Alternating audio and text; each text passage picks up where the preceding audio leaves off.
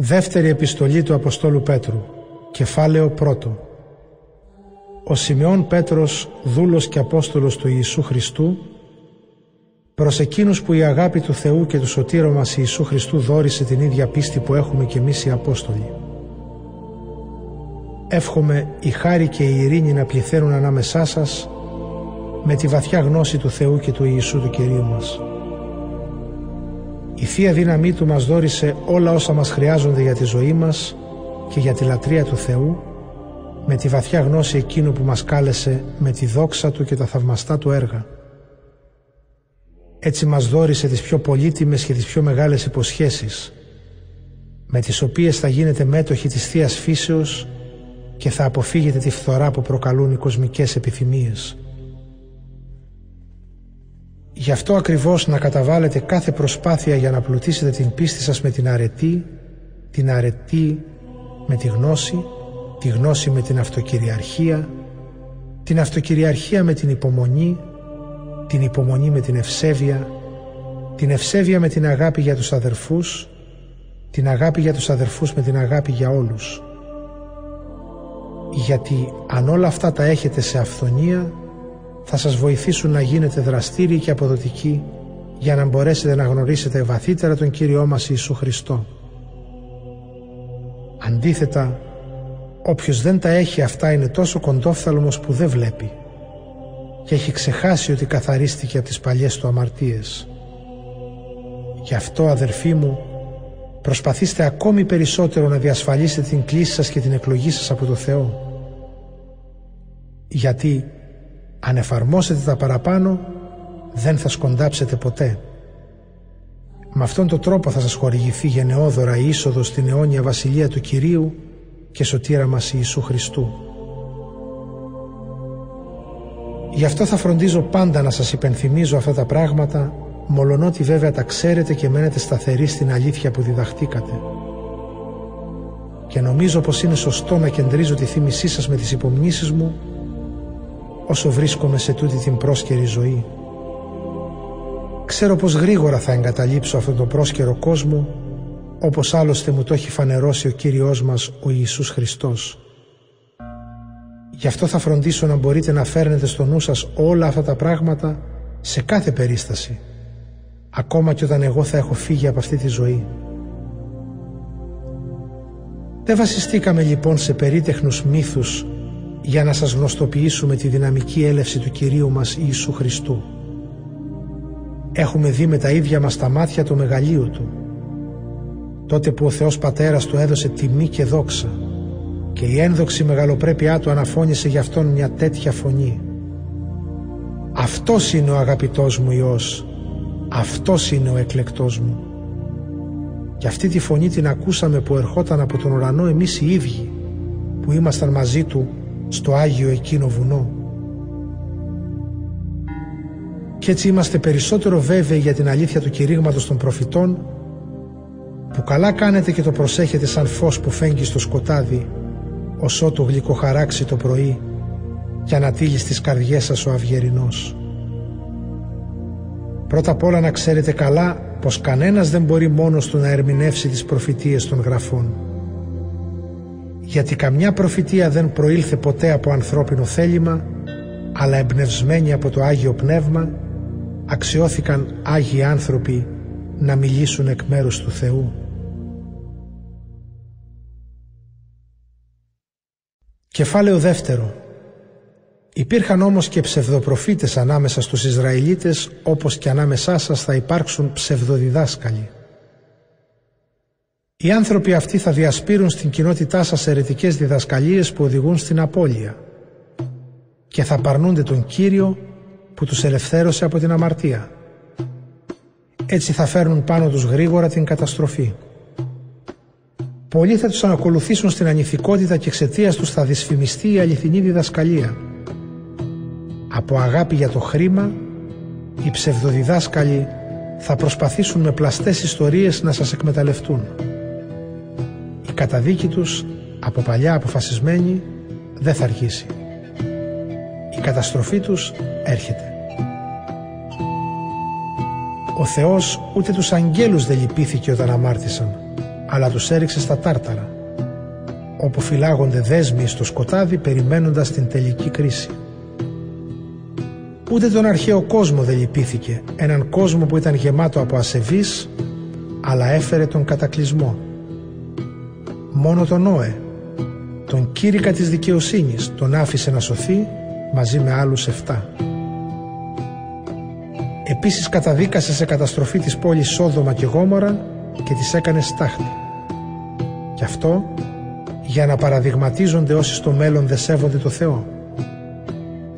Έσωσε όμως το δίκαιο Λότ, ο οποίος υπέφερε από την ανήθικη συμπεριφορά των ανώμων, γιατί σπάραζε μέρα με τη μέρα η καρδιά του από τα άνομα έργα που έβλεπε και άκουγε ο δίκαιος αυτός άνθρωπος, ζώντας ανάμεσά τους. Άρα λοιπόν, ο Κύριος ξέρει να σώζει τους ευσεβείς από τις δοκιμασίες τους, ενώ τους αδίκους τους κρατάει σε τιμωρία, ως την ημέρα της τελικής κρίσεως. Και προπάντων, κρατάει εκείνους που ακολουθούν τις βρωμερές αρχικές επιθυμίες και περιφρονούν την εξουσία του Θεού. Οι ψευδοδιδάσκαλοι αυτοί είναι θρασείς και υπεροπτικοί. Δεν σέβονται τις ανώτερες δυνάμεις, αλλά τις χλεβάζουν. Αυτές, ούτε οι άγγελοι που υπερτερούν σε δύναμη και μεγαλοπρέπεια, δεν τις κατηγορούν βλάσφημα μπροστά στο Θεό. Και όπως τα άγρια ζώα γεννήθηκαν προορισμένα από τη φύση να πιαστούν και να σφαχτούν, έτσι και αυτοί, με το να χλεβάζουν όσα δεν ξέρουν, θα υποστούν την καταστροφή που τους περιμένει. Με αυτόν τον τρόπο θα πληρώσουν για το κακό που έκαναν.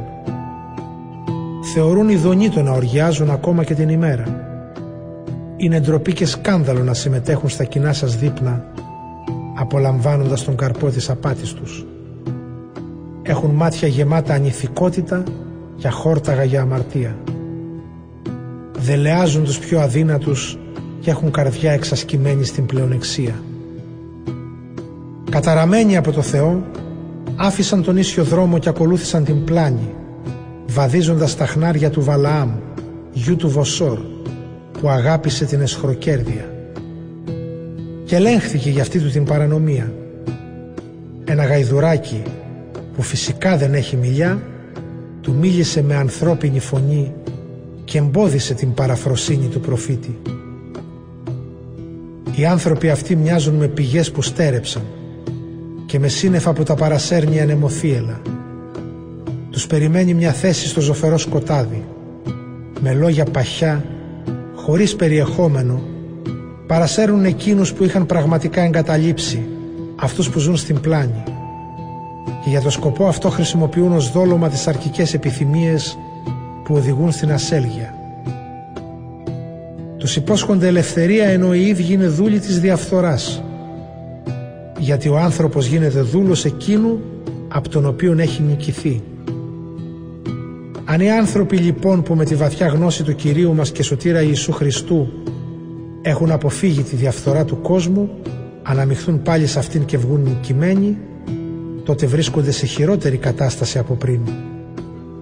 Θα ήταν καλύτερα για αυτούς να μην είχαν γνωρίσει την οδό της σωτηρίας, παρά αφού τη γνωρίσουν να εγκαταλείψουν την Άγια εντολή που τους παραδόθηκε.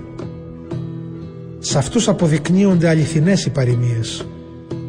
Το σκυλί γυρίζει πίσω στο ίδιο του το ξέρασμα και το γουρούνι αφού λουστεί κυλιέται πάλι στο βούρκο.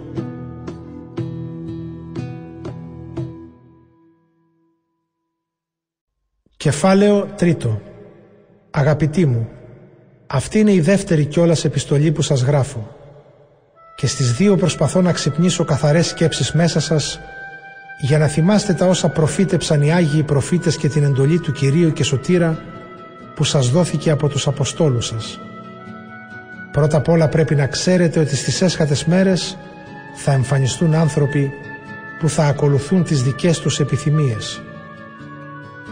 Θα σας εμπέζουν και θα σας ρωτούν «Τι έγινε με εκείνη την υπόσχεση ότι θα ξανάρθει ο Κύριος» «Οι πατέρες μας πέθαναν, αλλά τα πάντα παραμένουν όπως ήταν από την αρχή του κόσμου». Λυσμονούν φαίνεται θεληματικά ότι με το Λόγο του Θεού δημιουργήθηκαν από παλιά η ουρανή και η γη η οποία βγήκε μέσα από το νερό και στηρίχθηκε πάνω στο νερό. Με το ίδιο όμως στοιχείο καταστράφηκε και τότε ο κόσμος όταν έγινε ο κατακλυσμός. Έτσι και ο σημερινός κόσμος διατηρείται με το Λόγο του Θεού ώσπου να καταστραφεί με τη φωτιά την ημέρα εκείνη κατά την οποία θα κριθούν και θα καταδικαστούν οι ασεβείς. Ένα πράγμα να μην ξεφεύγει από την προσοχή σας αγαπητοί μου ότι για τον Κύριο μία μέρα είναι σαν χίλια χρόνια και χίλια χρόνια σαν μία μέρα. Δεν καθυστερεί ο Κύριος να εκπληρώσει την υπόσχεσή του όπως νομίζουν μερικοί. Κάνει υπομονή γιατί δεν θέλει να καταστραφούν μερικοί από εσάς, αλλά να μετανοήσουν όλοι. Ωστόσο, η ημέρα του Κυρίου θα έρθει όπως ο κλέφτης τη νύχτα και τότε οι ουρανοί θα εξαφανιστούν με τρομερό πάταγο. Τα στοιχεία της φύσεως θα διαλυθούν στη φωτιά και η γη όπως κι όλα όσα έγιναν πάνω σε αυτήν θα κατακαούν. Αν λοιπόν τα πάντα θα διαλυθούν με αυτόν τον τρόπο, σκεφτείτε ποια πρέπει να είναι η συμπεριφορά σας. Να είναι άγια και αφιερωμένη στο Θεό, όσον καιρό θα προσμένετε με ζήλο και λαχτάρα τον ερχομό της ημέρας του Θεού.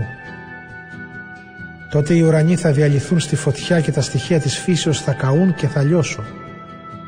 Εμείς όμως, σύμφωνα με την υπόσχεση του Θεού, προσμένουμε καινούριους ουρανούς και καινούρια γη, όπου θα βασιλεύει η δικαιοσύνη. Γι' αυτό αγαπητοί μου, προσμένοντας τον ερχομό του Κυρίου, φροντίστε να βρεθείτε μπροστά του με ειρήνη, χωρίς κοιλίδες και ψεγάδια. Θεωρήστε τη μακροθυμία του Κυρίου μας ως ευκαιρία σωτηρίας, όπως σας έγραψε και ο αγαπητός μας αδερφός ο Παύλος, με τη σοφία που του έδωσε ο Θεός. Το λέει άλλωστε και σε όλες του τις επιστολές, όταν αναφέρεται σε αυτό το θέμα. Υπάρχουν σε αυτές μερικά δυσνόητα σημεία, τα οποία οι αμαθείς και ταλαντευόμενοι τα διαστρεβλώνουν. Το ίδιο κάνουν και με την υπόλοιπη γραφή, με αποτέλεσμα να προκαλούν την καταστροφή τους. Εσείς όμως αγαπητοί μου είστε προειδοποιημένοι. Φυλαχτείτε λοιπόν για να μην παρασυρθείτε από την πλάνη των ανώμων και χάνοντας το στήριγμά σας πέσετε. Αντίθετα, να προοδεύετε στη χάρη και στη γνώση του Κυρίου μας και Σωτήρα Ιησού Χριστού. Σε Αυτόν ανήκει η δόξα και τώρα και για πάντα. Αμήν.